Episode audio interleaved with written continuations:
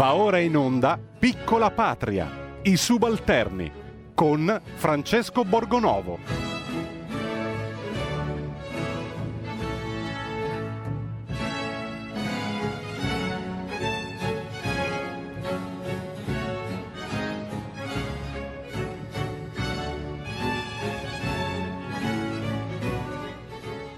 Buongiorno, buon venerdì a tutti, bentornati a Piccola Patria Subalterni. Oggi è proprio una giornata da subalterni perché se vedete quello che dicono i giornali, in particolare su quello che è successo negli Stati Uniti, ci sono dei commenti veramente incredibili. Io ho letto con particolare piacere, devo dire, perché il, questo spazio su RPL nasce proprio eh, da da questo, da una frase che pronunciò Gad Lerner parlando delle, delle classi subalterne, no? quelle che non capiscono, che non sanno che cosa devono votare, che non sono in grado di ge- decidere bene del loro destino e in questi, in questi giorni sto ritrovando un sacco di dichiarazioni come queste.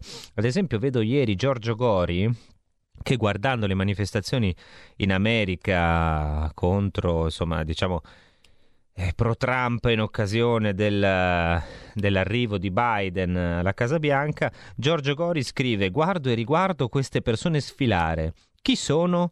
Proletari, mi verrebbe da dire, poveracci poco istruiti, marginali, facilmente manipolabili, junk food, fake news, marionette nelle mani di uno sciagurato che li ha usati per il suo potere. È così che si diventa fascisti? Ora, eh, non è che noi condividiamo la violenza, la violazione della legge, gli assalti e, e tutto quanto, ci sono stati anche degli spettacoli abbastanza discutibili, eh, però sentir dire a un uomo che dovrebbe essere di sinistra, insomma, che sta in un partito che si chiama democratico, parlare con questo disprezzo dei proletari, dei poveracci poco istruiti, e forse il problema sta proprio lì, no? nella, nella divisione che c'è tra le classi subalterne, cioè tutti quelli che non sono graditi e non sono presi in considerazione dal potere politico-economico, dal buonismo imperante, e poi queste classi dirigenti che hanno disprezzo nei confronti della popolazione, di questi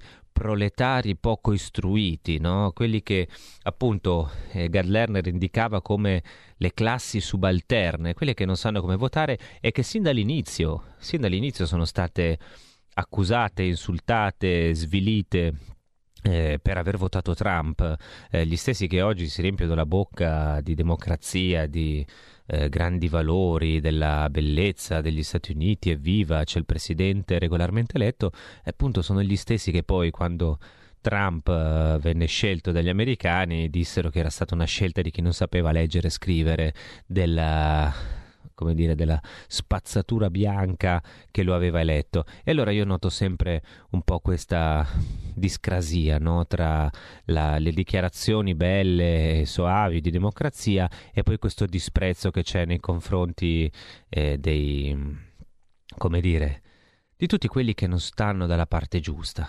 Allora noi ci sentiamo un pezzo per iniziare la giornata, un pezzo che in qualche maniera a suo tempo dava voce a questi qua, quelli che non stanno dalla parte giusta, questi proletari poco istruiti e anche un po' schifosi.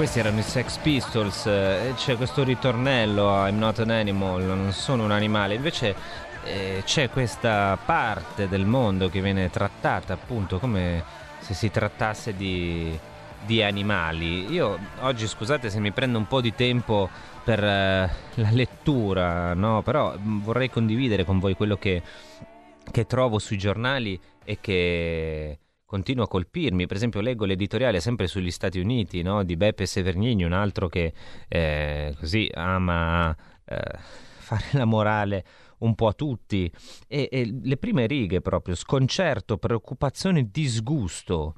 No? Eh, il disgusto, eh, per chi è il disgusto? Il disgusto è sempre per, eh, per questa parte degli americani, quelli che non stanno eh, nella, nella, fazione giusta, no? Perché poi è vero che, che ci sono le esagerazioni, che ci sono stati degli atti di violenza, e però stiamo parlando delle stesse persone che hanno coperto e hanno esaltato, ad esempio, il movimento Black Lives Matter, no? quello che andava a buttare giù le statue, che, che, spaccava le vetrine e che ha causato anche dei morti. Eh, tra l'altro, leggendo poi quello che hanno scritto i quotidiani e le riviste americane nei giorni scorsi, eh, si nota un fenomeno particolare, cioè dopo la, l'intervento, le manifestazioni di Black Lives Matter de, contro il razzismo, così dicevano, in realtà erano manifestazioni per lo più contro la polizia, e poi è successo che sono aumentati i reati. Sono aumentati i reati perché la polizia giustamente non se la sentiva più, è come se si fosse ritirata, no? eh, non si sentiva più di sicura di combattere i criminali, magari di usare un po' il pugno duro che è solita usare negli Stati Uniti e quindi sono aumentate sparatorie e delitti e dove sono aumentate soprattutto nei quartieri dei neri. Quindi in qualche maniera questo movimento ideologico ha danneggiato la minoranza che doveva che doveva proteggere e però ancora oggi mentre per uh, Black Lives Matter si leggevano pagine di elogi, interviste, celebrazioni evitando completamente la violenza degli antifa, così si definivano, oggi leggiamo appunto disgusto e soprattutto dice eh, Beppe Severnini un'azione simile, cioè quella del, dell'assalto diciamo a Capitol Hill, maturava da quattro anni. Ma come maturava da quattro anni? Cioè da quando Trump è stato eletto. Questo è il punto, cioè ci vengono a dire che quello che abbiamo visto l'altro giorno non è una esplosione di esasperazione, magari anche eh, montata, sbagliando dal, dal, presidente uscente no? che non ha accettato la sconfitta, tutto quello che volete. Eh, però ci vengono a dire che non è una, un fenomeno relativo a questi giorni, alla fine del mandato presidenziale, ma è qualcosa che era lì, sotto traccia. E perché lo dicono? Beh, ovviamente perché eh, chi vota a destra, cioè se tu eleggi un populista, se tu eleggi eh, Trump eh, devi essere per forza no, un, un, violento, devi essere per forza un razzista, devi essere per forza un fascista e questo vale ovviamente, vale ovviamente anche per eh, i populisti e le destre italiane, perché questo è quello che succede, no? E infatti ci sono un sacco di furbetti che ne hanno approfittato per eh, girare no, la frittata nei confronti di Salvini, della Meloni, per dire che eh, è inaccettabile no, che ci siano queste persone ancora, ancora, che prendano voti, che abbiano sostegno eh, popolare. Insomma, è veramente, è veramente incredibile. Eh, se voi volete parlare di questa cosa, di, eh, di quello che è successo negli Stati Uniti, eh, di quello che sta succedendo anche in Italia con il governo, eh, che è insomma un po' traballante, eh, potete farlo allo 0266203529. Ma adesso io ringrazio di essere qui, abbiamo un ospite veramente specialissimo che io sono tanto contento di avere, l'abbiamo stressato tanto perché in questi giorni è un po' sotto pressione visto che tutti lo cercano, però sono anche contento che tutti lo cercano perché così può parlare e farsi vedere il più possibile. Benvenuto Red Ronnie, buongiorno. Buongiorno, buongiorno. Eh, di, difatti no, eh, adesso ero al telefono rimandato, ho fatto rimbalzare due volte la telefonata vostra perché ero al telefono con Roberta Bruzzone, la mia amica criminologa, che parlavamo guarda caso di che cosa? Di San Patrignano e quindi Esatto, Vabbè, siamo qui proprio per parlare di questo, perché avrete sentito, avrete visto anche molto probabilmente questa serie che è andata in onda su Netflix, è probabilmente una serie che ha suscitato più dibattito negli ultimi dieci anni, eh, fatta da autori italiani con una regista straniera, è una serie che anch'io molto sul, sulla verità ho abbastanza criticato perché dà una visione a senso unico eh, della realtà e soprattutto tira dire, una palata di fango su San Patrignano, specialmente nelle pagine finali. Ecco, Red Ronnie è uno dei protagonisti di questa serie e io ho trovato che, sia, fosse, che fosse uno dei pochi a dire delle cose eh, di assoluto buonsenso, no? Cioè, eh, io partirei da questo. La cosa che rimproverano, che tutte le volte si rimprovera e che è rimasta lì sempre su questo dibattito è a San Patrignano ci sono state delle violenze, delle morti. Tu a un certo punto dici è un miracolo che ce ne siano state così poche. No, cioè in realtà a San Patrignano c'è stato soltanto un omicidio commesso in un settore, la macelleria, che era quello dei, dove andavano quelli più critici, diciamo, e io ho detto, eh, nell'intervista l'ho detta meglio, ma poi mi hanno tagliato e sembra che giustifichi un omicidio. Io non giustifico un omicidio, ma io dico che in un paese di 3.000 abitanti, eh, dove sono tutti delinquenti, perché i 3.000 abitanti di San Patrignano, gli ex tossicodipendenti, i tossicodipendenti che arrivavano, erano tutti delinquenti. Perché? Perché era la feccia della tossicodipendenza. Nelle altre comunità si faceva quella che è l'accoglienza, cioè in tutte le altre comunità di recupero tu dovevi andare con i tuoi genitori a, a, parlare e dopo decidevano se ti prendevano o no, ma due o tre volte, quindi tu capisci che un tossicodipendente che va con i genitori è già San Patrignano invece arrivavano quelli disperati, quelli che le altre comunità non prendevano, arrivavano quelli, quelli che uscivano dalle galere perché il giudice diceva o la galera o San Patrignano a recuperarti ed era gente, cioè c'era anche chi aveva l'articolo 1, l'articolo 1 è delinquente abituale, quindi in una comunità dove il minimo che hanno fatto le ragazze è stato prostituirsi, il minimo che hanno fatto i ragazzi è stato spaccio, ma poi c'erano rapine, rapine a mano armata, c'erano anche degli omicidi, cioè, c'erano delle persone veramente borderline, che avevano fatto di tutto, furti, avevano picchiato i genitori perché gli volevano i soldi per drogarsi, perché la tossicodipendenza in quel periodo era intanto ignorata dallo Stato, per lui più zombie c'erano in giro per la strada, meno problemi davano. Quindi, quindi eh, in questa situazione un omicidio, eccetera. Però come vedi già cominciamo anche male con te, perché di che cosa mi chiedi tu di San Braniano? Di un omicidio.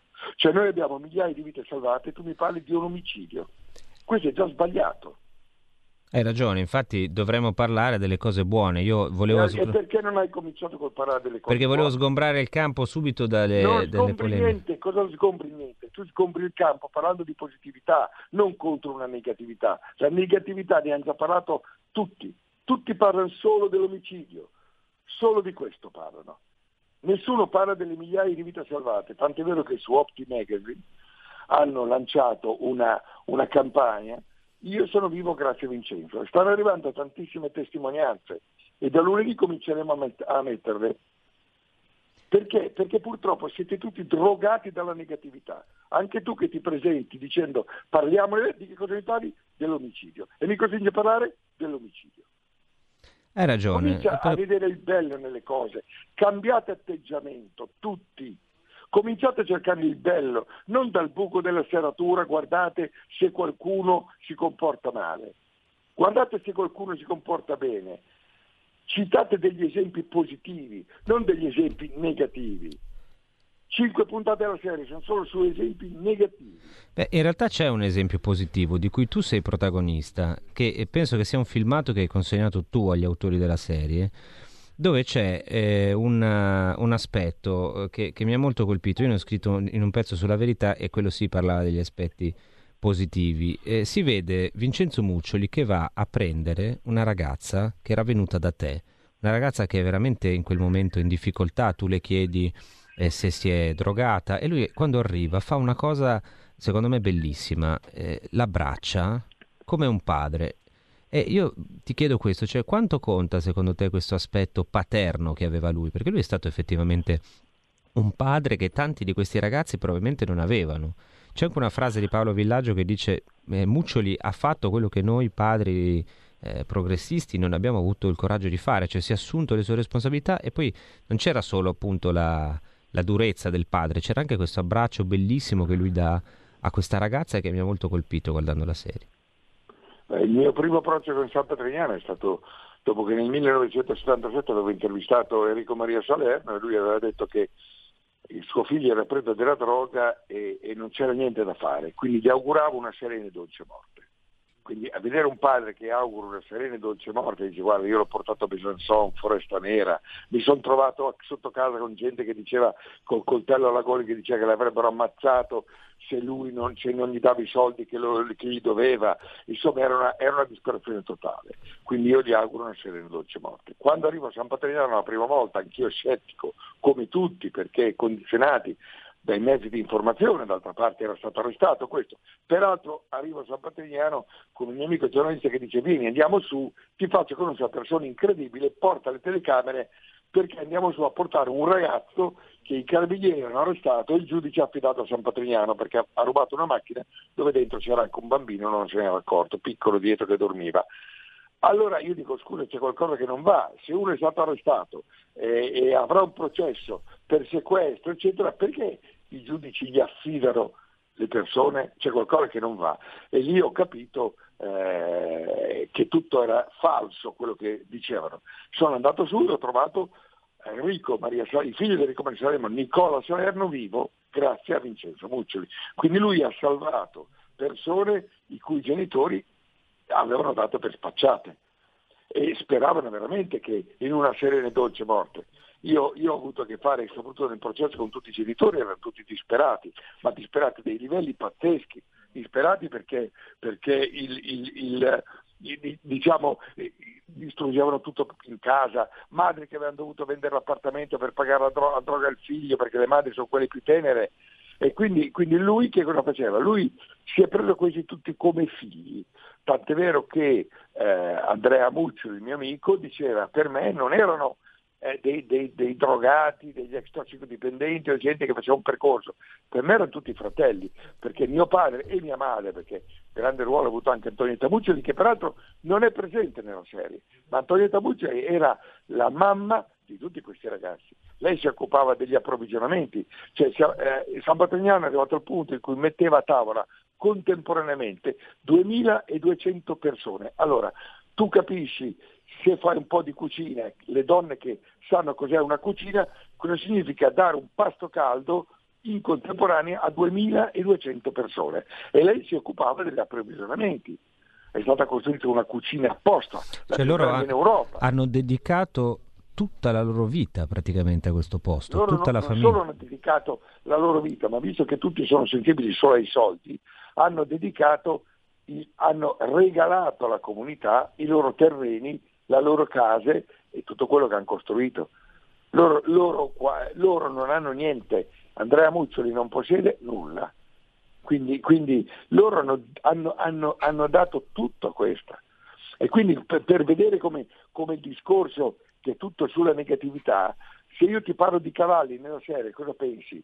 A 300 milioni in contanti che portavano per comprare un cavallo. Ma la serie non ti ha detto che grazie ai cavalli hanno recuperato tanti tossicodipendenti perché la pet therapy è importantissima. Non ti hanno detto la serie che i cavalli di San Patrignano in un mondiale hanno vinto medaglia d'oro, d'argento e di bronzo, chiaramente cavalcati da tre, cavalli, tre cavalieri diversi, tre fantini diversi. Quindi non ti ha parlato dei successi, non ti hanno detto che, che, i vini di San Patrignano hanno vinto i bicchieri, che è il massimo riconoscimento, non ti hanno detto che la carta da parate di San Patrignano adesso è, che ne so, a New York negli uffici di, di Armani, perché è un'eccellenza incredibile.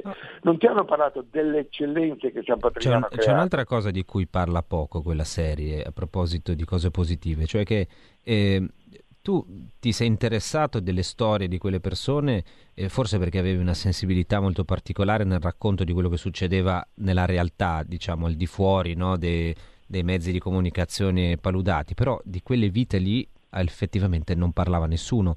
E dopo quell'esperienza lì, questo ti chiedo, mi sembra che ehm, quello sia stato quasi un unicum, no? dopo non ci sia più stato un amore, perché amore, eh, di questo genere verso eh, quelli che erano i reietti no? della società, i dimenticati, i ragazzi difficili. C'è, c'è, stato lì e poi oggi lo Stato però alla fine si comporta come si comportava, si comportava prima. Ma ti devo dire che dopo i, i 17 anni di, di Vincenzo Muccioli ci sono stati i 17 anni di Andrea Muccioli che è caso strano perché solitamente i figli non riescono a ripetere quello che fa il padre se il padre è stato un'eccellenza, però lui l'ha ripetuto e ha portato a termine tutti i sogni del padre. Io l'ultimo viaggio che ho fatto con, con Vincenzo San Patrignano, documentato con una telecamerina di notte dove mi dice qui vogliamo fare un ospedale perché, perché gli ospedali non prendono i, to- i, i, i drogati di AIDS e lì dentro il, il 65% delle persone aveva l'AIDS quindi eh, e, e, e, gli ospedali non li volevano perché erano come, come la peste, capito? E allora eh, Andrea Muccioli ha creato l'ospedale, l'ospedale oggi è un'eccellenza, Andrea Muccioli ha creato un asilo dove addirittura le persone dei dintorni portano i loro bambini, quindi le persone dei dintorni che durante il periodo di Vincenzo Mucci credevano che lì dentro ci fossero la, la, i drogati, le, le, le, cose eccetera che parlavano, eh, in realtà dopo San Patrignano si è aperto al mondo e questo grazie ad Andrea Muccioli. Quindi sono stati 35 anni, 34, 33, 34 anni incredibili che ha vissuto San Patrignano. Eh, io però ho passato stato... perché poi dopo, tra l'altro mi ha molto colpito la testimonianza di Andrea Muccioli nella serie che a parte una proprietà di linguaggio molto forte, poi sempre tranquillo anche di fronte a cose pesantissime che vengono dette, e però lui è uscito male poi da lì, cioè nel senso l'hanno fatto uscire non benissimo, tra l'altro lui aveva donato tutta la sua esistenza, anche i soldi alla comunità, quindi si è trovato... Io giorno... non, voglio, non, voglio, parlare di come è finita perché, perché, perché è una brutta storia anche quella, eh, diciamo una storia di, di quello che io ritengo un tradimento da parte dei Moratti, ma però non voglio parlare di questa roba, eh, lo, è una roba privata di cui ho già parlato con loro. Però quello che, quello che ti voglio dire è che eh, hai ragione, cioè non c'è stato, diciamo che eh, San Patrignano era scomoda. Perché era scomoda? Perché era, come mi ha detto Indro Montanelli, era un laico che fa qualcosa in Italia, che non è di sinistra, perché Muccioli era apartitico, Muccioli prendeva, accoglieva tutti quelli che arrivavano, che, gli, che potevano aiutarlo nella, nella, sua missione. E quindi, quindi San Patrignano ha avuto, diciamo, la, la, è stato osteggiato dalle due chiese, dalla Chiesa cattolica che voleva appoggiare Don Benzi e, e, tutte le comunità cattoliche, dove ci si doveva recuperare dalla droga soltanto grazie a Cristo. Cristo è importante, però c'è gente che non può recuperare dalla droga grazie a Cristo. E poi dalla Chiesa comunista che invece eh, diceva che bisognava dare il metadone e, e creava, aveva creato il CERT. Allora che cos'è il CERT? Il CERT era un luogo dove tu andavi, ti davano una dose di metadone, il CERT prendeva un tot di soldi per ogni tossicodipendente che andava lì, gli davano il metadone, però il metadone è un'alternativa alla droga, cioè il metadone ti stornisce, ti stordisce. Quindi non è che tu risolvi il problema che ti spinge a cercare la droga, è un problema psicologico, un problema di affetto, un problema di fiducia in te stesso, quello che cercava di dare San Patrignano. E in realtà loro no, loro ti danno il palliativo e via. Però chiaramente avere una comunità che funziona, che recupera i tossicodipendenti, eccetera, poi visto che tutti sono così sensibili ai soldi, allora ti dirò questo, una volta chiesi a Vincenzo, ma perché Vincenzo ce l'hanno tutti con te. E lui ha detto, Red dice guarda, quanti sono qui dentro? Ma dico adesso eravamo all'apice, ci saranno circa 2000. Bene, queste 2000 persone fuori consumerebbero 300.000 lire, che sono poi 300 euro perché la lira non è 1 a 2, certo. è diventato 1 a 1, 300 euro al giorno di droga. ok? Per recuperare questi 300 euro al giorno devono spacciare o rubare e rivendere ai ricettatori. Come minimo creano un indotto per la malavita di 1000 euro al giorno. Allora fai 1000 euro al giorno per 2000 persone. Dico, cavolo, sono 2 milioni al giorno. 2 milioni al giorno. In un anno quant'è? Ma sono circa 800 milioni. Bene, in un anno io tolgo alla malavita 800 milioni di business. Cioè, ragazzi, siamo a un PIL, eh, un punto di PIL. Cioè, Eh, quindi, quindi alla, fine, alla fine ecco il vero motivo per cui lui era associato. Lui era associato ideologicamente e finanziariamente dalle due chiese, quella cristiana e quella comunista. E poi dopo era associata da tutta la malavita. Ecco, ti faccio l'ultima domanda, poi ti lascio andare. E la Chiesa comunista tramite giornali, anche Cuore, che pure doveva essere molto sensibile a queste cose, ha attaccato selvaggiamente. C'erano dei titoli veramente eh, pesanti che poi non, la serie non fa vedere, eh, ma se andate su non internet... Fa vedere, non fa vedere la serie perché chi ha prodotto la serie lavorava a Cuore. Tra l'altro. E hai capito tutto, chiudiamo il cerchio.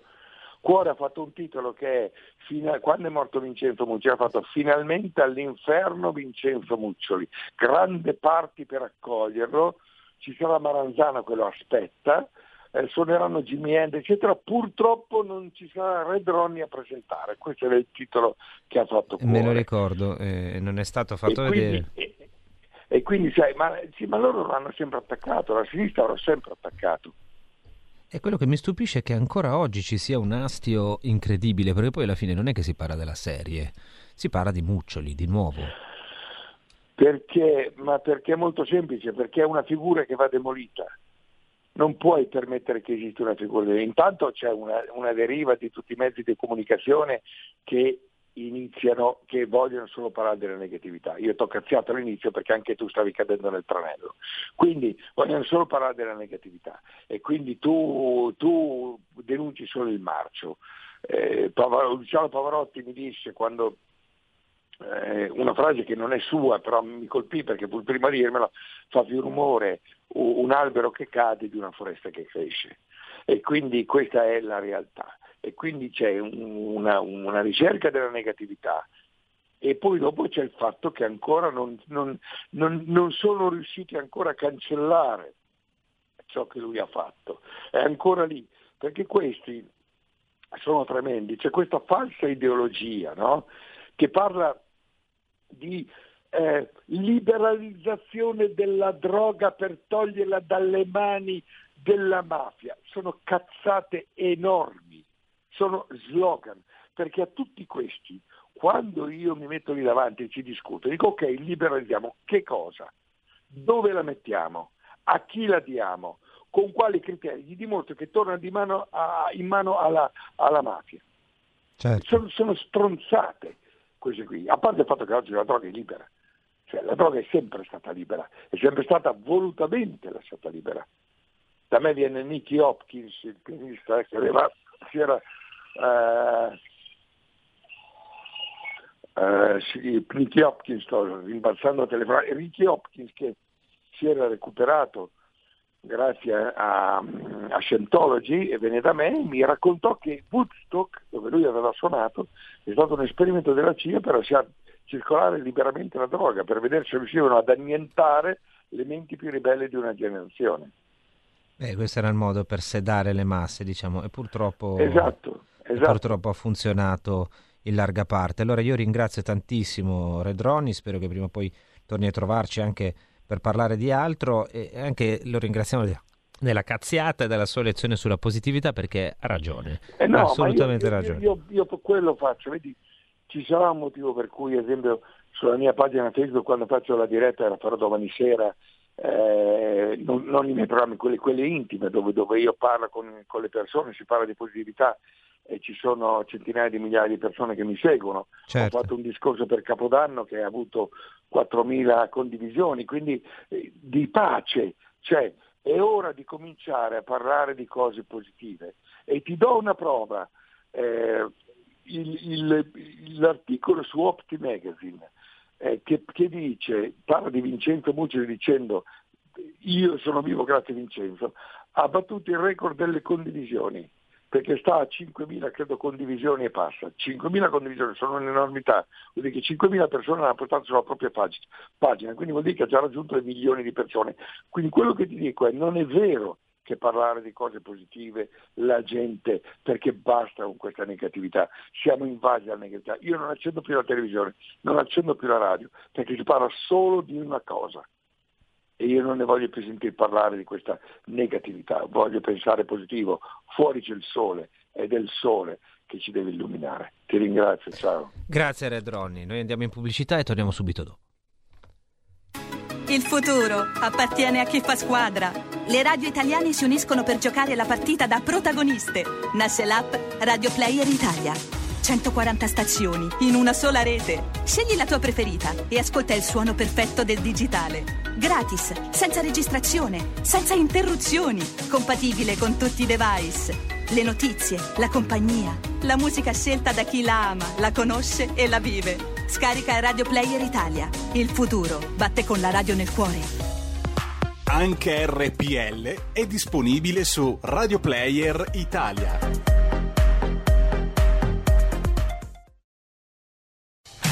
Porta con te ovunque RPL la tua radio. Scarica l'applicazione per smartphone o tablet dal tuo store o dal sito radiorpl.it. Cosa aspetti?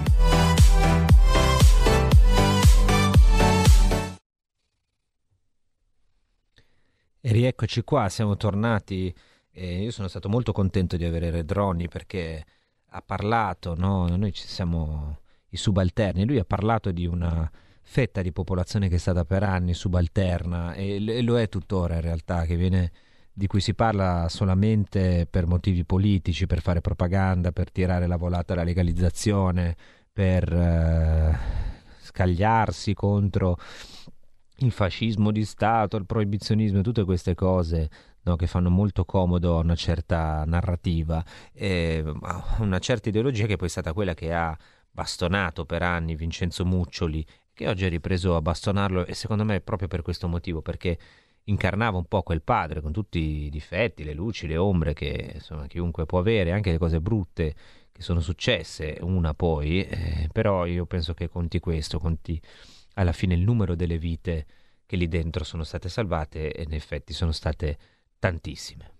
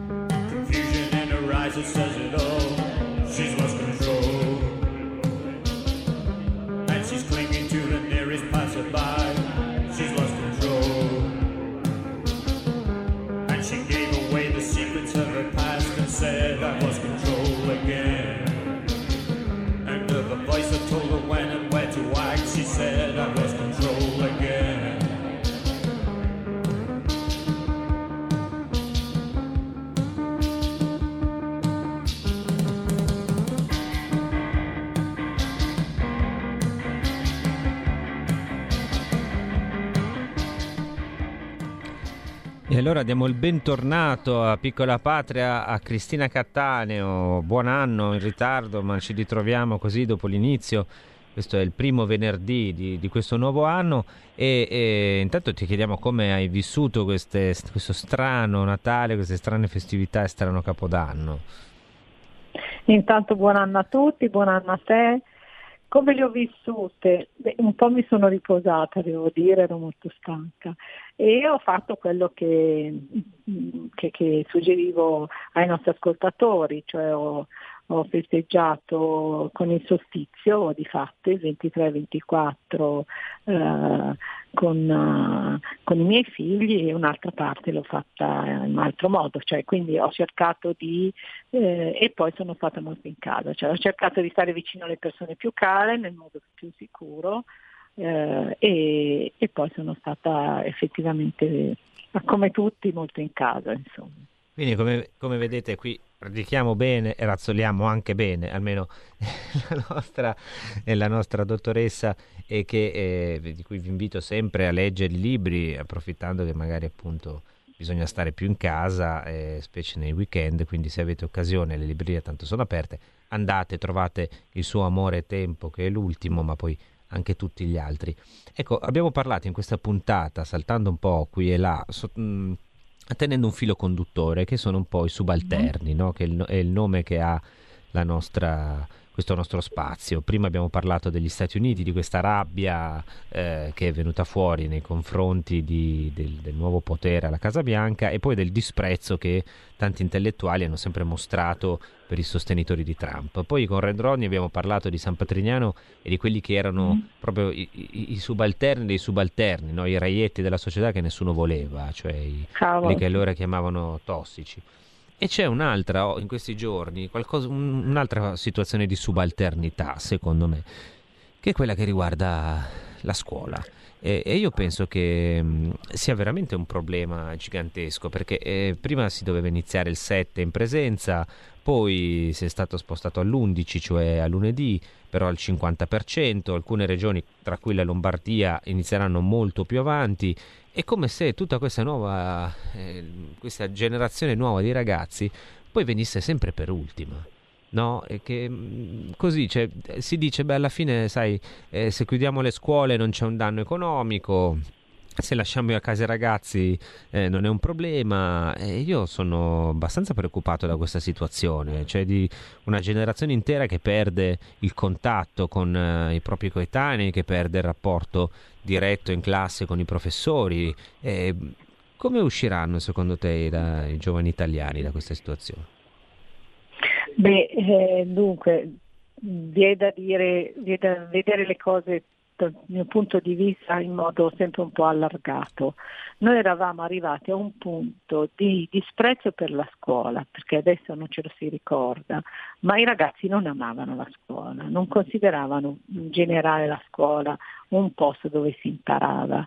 C'erano addirittura testi che ci sono, insomma, americani come il milionario, in cui si diceva ma come fa uno studente ad ascoltare la voce dell'insegnante che fa l'insegnante quando eh, ci sono i miliardari non escono quasi mai da delle scuole regolari?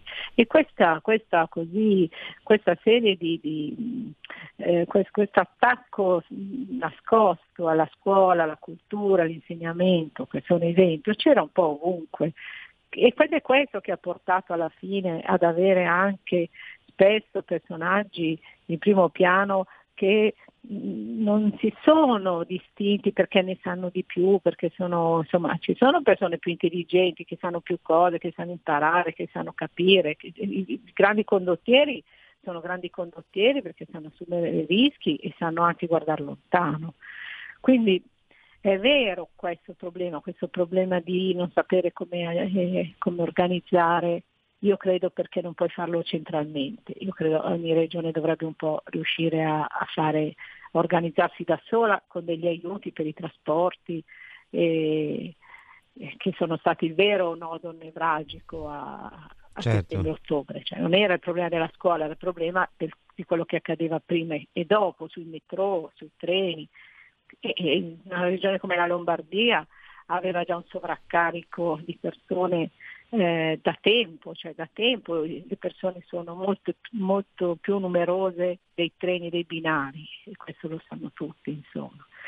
Però è vero, è vero che bisogna porsi il problema di, di, dei ragazzi e dello studio, ma io credo anche che i ragazzi recupereranno, perché noi quando parliamo dei ragazzi, la, l'uomo intelligente e questo periodo così difficile eh, lascerà nei ragazzi, certo perderanno delle nozioni come è accaduto in guerra, la seconda guerra mondiale, chi è andato a scuola, ma però abbiamo avuto comunque grandi intellettuali, grandi figure nel Novecento, non, non sono mancate. Eh, questo stacco può anche servire ad attaccare maggiormente i ragazzi al bisogno di conoscere, a rendersi conto che serve conoscere, che serve andare a scuola. Dopodiché sì, so anch'io, vedo anch'io che c'è una disorganizzazione, una difficoltà eh, insomma, che, che, non vorremmo vedere. Ecco, però tu hai detto una cosa molto interessante, cioè hai detto è vero che ci sono grandi personalità che hanno fatto meno più che della scuola in sé, diciamo della eh, dell'accademia, no? delle, delle, delle, istituzioni un po' paludate. È però anche vero che se questa cosa diventa esclusivamente ricerca del denaro e la scuola diventa inutile perché alla fine quello che conta nella vita è imparare a fare soldi, beh allora andiamo male. E mi piace molto lo spunto che hai dato, cioè quello di dire forse in questo momento di difficoltà e di mancanza della scuola magari i ragazzi si accorgeranno che invece ci sono delle cose anche belle, positive e che vengono a mancare quando non ci sono nelle scuole. E che serve la conoscenza, perché già siamo poveri con la conoscenza, cioè tutto quello che succede. Noi siamo comunque disarmati ad affrontarlo, ma se poi non sappiamo niente, è chiaro che siamo, siamo, proprio come Pinocchio. Infatti la fiaba di Pinocchio ci mostra un bambino che pian piano eh, pian piano attraverso varie esperienze impara a crescere e a rendersi conto dei limiti, a rendersi conto che serve sapere, serve l'educazione, servono tante cose che si imparano anche a scuola, soprattutto a scuola, direi oggi. E certo, Pinocchio attraverso la scuola impara, poi e diventa grande, diventa, perde i fili. E, e noi dobbiamo fare questo, no? dobbiamo continuare a studiare, a formarci, a crescere, altrimenti finiamo così, finiamo come dei burattini con i fili eh, tenuti da chi, da chi ci considera dei subalterni, dei proletari, degli ignoranti o degli stupidi che votano a destra. Io ringrazio tantissimo Cristina Cattaneo, con lei ci ritroveremo la prossima settimana, ringrazio tutti voi che ci avete ascoltato e vi auguro un buonissimo fine settimana e adesso vi lascio nelle mani di Capezzone, Daniele e poi del nostro meraviglioso direttore. Ciao a tutti. Sabato sera a casa mia. Tutti! È un bel direttore! È un bel direttore!